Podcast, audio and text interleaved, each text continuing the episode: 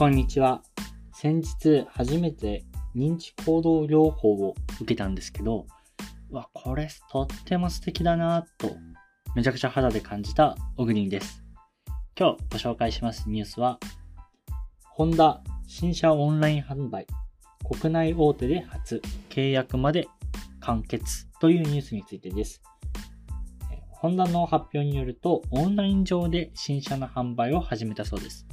これ、えっと、日本で商談から契約まで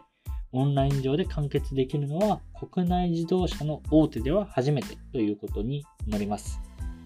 で販売自体はホンダの子会社が運営しているホンダオンというサブスクリプションの形で基本的には直近は提供されて、まあ、毎月いくらで新車が納品されるよっていう形になります。で東京都内がまずはターゲットになり、東京都内で車の納車ができる人がターゲットになってきて、これをどんどん順次広げていくというような考え方になります。もう少しちょっと僕もわからないことがあったんで、調べた内容をご紹介しますと、初めてっていう話、国内大手初めてっていう話だったんですけど、まあ、トヨタとかでキントっていうサブスクリプションのサービスってあるよなと思ったんで、ちょっと調べてみたら、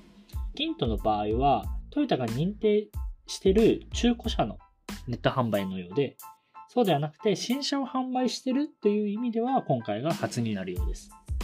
で、あと新車自体でもテスラとかがやってるようなんですけど、これは販売拠点が全国に4カ所ぐらいしかなくて、4カ所しかなくて、まあ、ホンダはもうすでに全全国にあるんで、これを活かしながらサブスクリプションの提供をやっていきたいと。そういう話になり、まあもちろんサブスクリプション以外の普通の今までの購入っていう切り口も広げていくような考え方になるようです。はい。そういったニュースなんですけど、皆さん、えー、このニュースについてどう思われますか？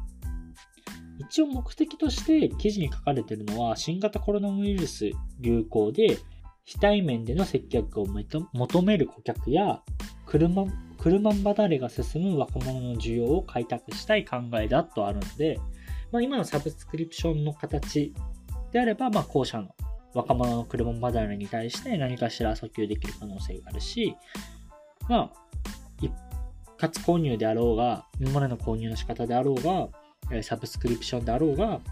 対面を好む方にはしっかりと提供できるので、そこの需要というのはしっかりあるのかなというふうに感じるニュースになります。で、今回のこのニュースから、車業界今後どうなっていくかなって考えると、やっぱりちょっと新車の購入がメインな時代っていうのはあまり考えられなくて、多分高級車で一部のその車好きな人とか、そういった車に乗ってることがステータスだと感じるような方を中心に、まあ、残りはすると思うんですけど、基本的にはこのサブスクリプションという形がメインになってきて、まあ、特に都内の場合は、うん僕も、えっと、車を、あの、ぬくもで、法人で持ってるんですけど、あったら便利なんですよ、とっても。なんですけど、やっぱり駐車場代がかなり高くかかるんで、都内の移動は結局、車じゃなくて、え、電車ですることも多くて、都内の移動はやっぱりその車で移動するっていうのは、まあ夜で駐車場が止めやすい時はする時ありますけど、まあ、日中の移動はやっぱどうしてもってなると、まあこの単純に物理的な理由で、だから金銭的な理由でも、なかなか車っていったものが都内の人に広がることは、ま、今後も考えにくいんで、まあ、シェアカーとか、ああいった文脈が主流になりつつ、まあ、地方ではやっぱりシェアカー難しい部分もあると思うんで、そういったところでこういうホンダの、えー、オンライン上で販売あ販売とか、